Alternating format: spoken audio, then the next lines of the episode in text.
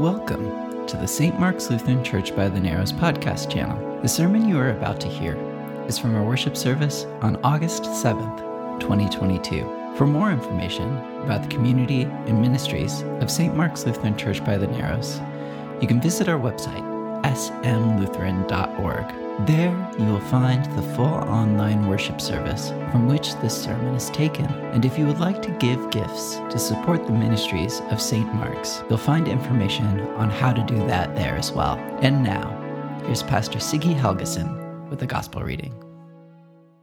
our gospel reading is from Matthew chapter 14, 22 through 33. And today we are going to be reading from the Spark Story Bible.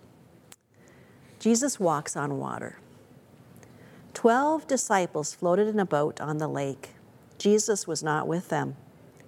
As the sun set, the wind began to blow. Whoosh! The wind blew harder.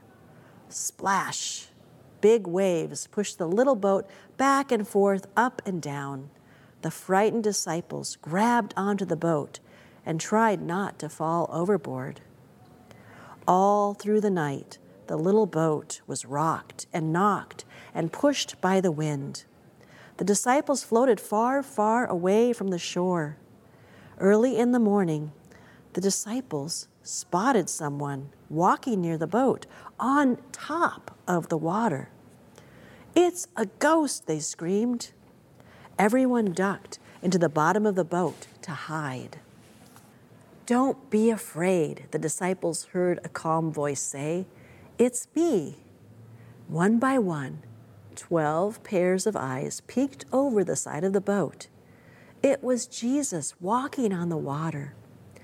Jesus, if it's really you, Peter called, tell me to walk on the water to you. Come to me, Peter, said Jesus. Carefully, Peter stuck one foot out. It didn't sink. He stuck the other foot out. It didn't sink either. He stood up. He did it. Peter was walking on the water. Whoosh, the wind blew. Splash, a wave crashed. Peter was afraid. He began to sink. First, his feet were covered in water, then his legs, then all the way up to his belly button, and Peter couldn't swim. Jesus, help me, Peter shouted. Jesus grabbed Peter's hand. Why did you doubt? he asked Peter. When they climbed back into the boat, the wind stopped blowing. Amazed, the disciples dropped to their knees and worshiped Jesus, saying, You are God's Son. The Gospel of our Lord. Faith and trust. They're two words that you can almost use interchangeably. Think about who it is you trust. You probably also have faith in them. We can learn a lot from children about trust. For example, our grandson, when he first encountered the ocean, was really frightened by the big waves crashing on the shore. And he was not about to go anywhere near the ocean and rather preferred the safer, shallow part of the pool without waves. And after watching Grandma go out and take a complete head over heels tumble in the waves, he was never, ever, ever going near those waves. But Keller trusts his grandpa. And if grandpa took his hand and was right by him and he had his life jacket on.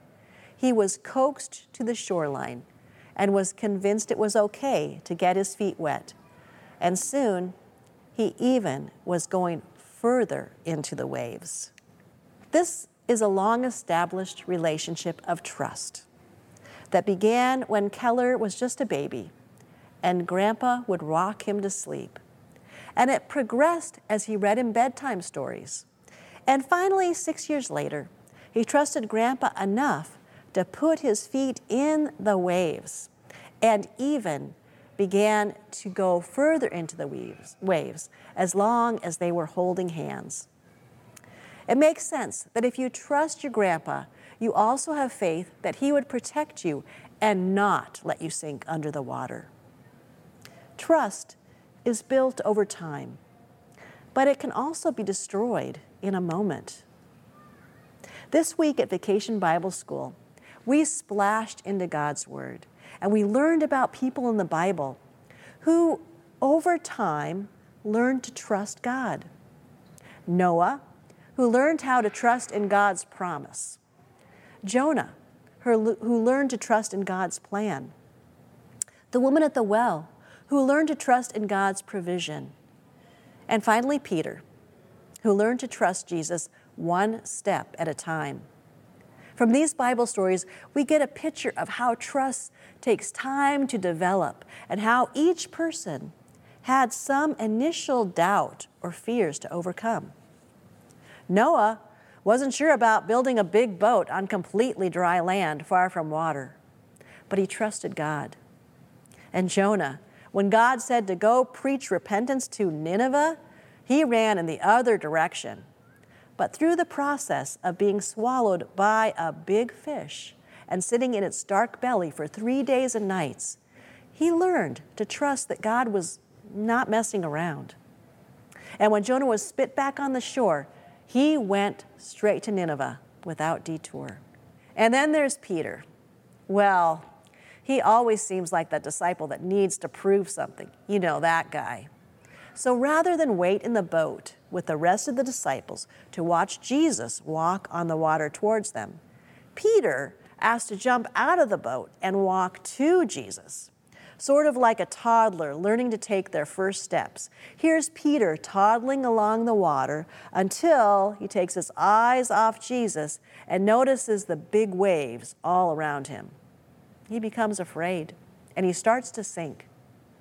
Yet the story ends with Peter saved by Jesus holding on to his hand back in the boat, and with all of the disciples declaring their faith in Jesus.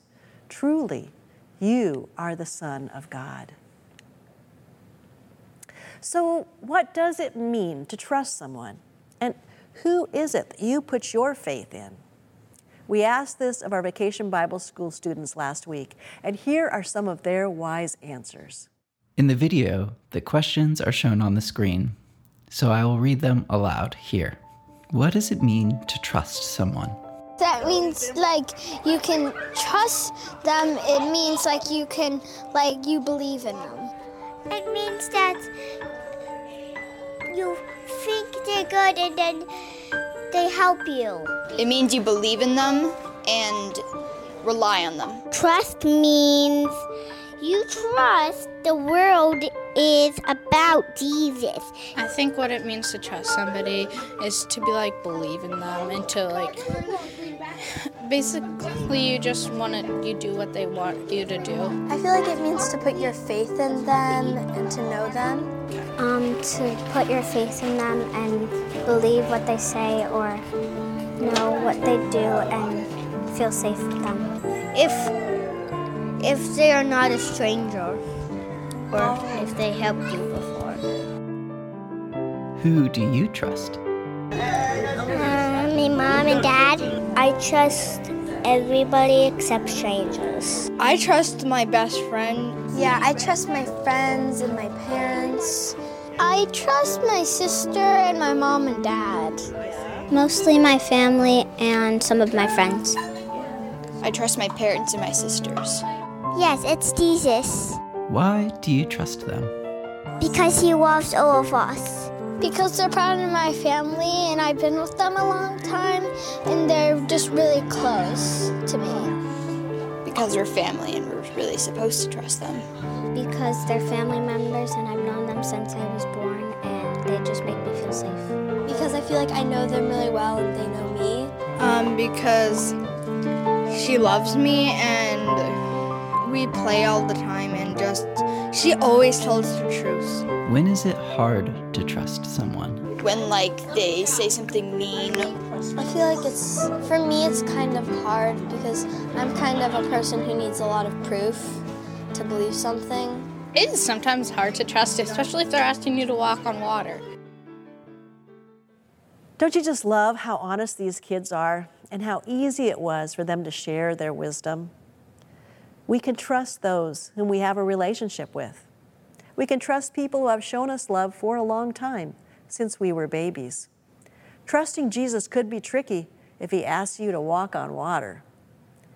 When Jesus is there with us, we can trust him and not be afraid. It's interesting how the younger children begin with such simple trust. And as we got to the older kids, some of that trust had already been eroded. When someone was mean or didn't tell the truth, they learned you just can't trust everyone. And never, never trust strangers. And what about when we are hurt or afraid? Then who can you trust? Fear can make it hard to trust, but I believe that it's through those experiences of fear and doubt that we learn how to trust or how to trust again. Let me repeat that. I believe that it's through the experiences of fear and doubt that we learn how to trust or trust again. You see, fear is not the opposite of faith. Rather, faith is when you trust God even when you are afraid. When I feel afraid and I'm worried over some storm I am in, or even just a small squall, I am tempted to doubt and despair and let my fears get the best of me, often sending me sinking into a funk or spinning in a worry loop, tumbling head over heels in the waves, crying out, God, save me. And you know, I found in my life that God is always there to say, I am here. Don't be afraid. Take my hand. And each time I'm invited to trust God's love, God's promise, God's provision a little bit more. I love that hymn. It is well with my soul. It is in our hymnal under that category of trust. The backstory for this hymn is that the lyrics were written by a man named Horatio Spafford. He was a successful lawyer and businessman in the 1800s in Chicago. He had a lovely family, a wife, Anna, and five children. But in 1873, the French ocean liner Ville du Havre was crossing the Atlantic from the U.S. to Europe with 313 passengers on board. Among the passengers were Mrs. Spafford and their four daughters. Although Mr. Spafford had planned to go with his family, he found it necessary to stay in Chicago. He told his wife he would join her and their children in a few days. His plan was to take another ship. But their ship never made it. It collided with another ship and sank, and all of the children drowned. Only Anna, his wife, survived. So it was while crossing on the other ship at the spot where the boat went down that Spafford wrote these lyrics to this hymn. In his grief and great loss, he trusted in the love of God to envelop him and his wife, to save them in their storm. He wrote, When peace like a river attendeth my way, when sorrows like sea billows roll. Whatever my lot, thou hast taught me to say, It is well, it is well with my soul. So I wonder today, whom do you trust? Are you experiencing a gathering storm or perhaps just weather? Maybe you're struggling to trust God or to have faith in Jesus. Or perhaps you're feeling emboldened by your faith and you're taking Jesus' hand, stepping out, and trusting in Him enough to follow. There are times when we may experience both of these on our faith journey. And each time that we take one little step of faith, a moving past and into our fears, It can build that trust muscle. And as we learn from the story of Peter, Jesus comes to us in the storms of life and won't let us sink. So we go out today, encouraged that we can face any storms in our lives, holding on to Jesus' hand. And for that, we can say, Thanks be to God. Amen.